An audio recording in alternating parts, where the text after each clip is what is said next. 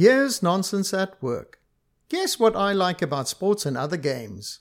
They end. They finish. They last for a predefined limited time. Remember when we had a time limit for work?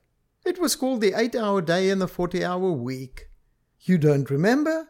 No wonder. All work and no play gives Jack a dull memory. Do you at least remember playing a sport and how you got your second wind when you knew time was almost up?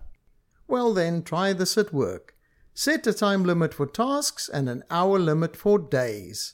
It will force you to identify the most important stuff, the stuff that adds value. This will help you focus and concentrate until it's done. When you're tired, remember the most important person on the field is the one with the whistle about to blow end of play. Time's up. Gotta go to the other side of the nonsense divide.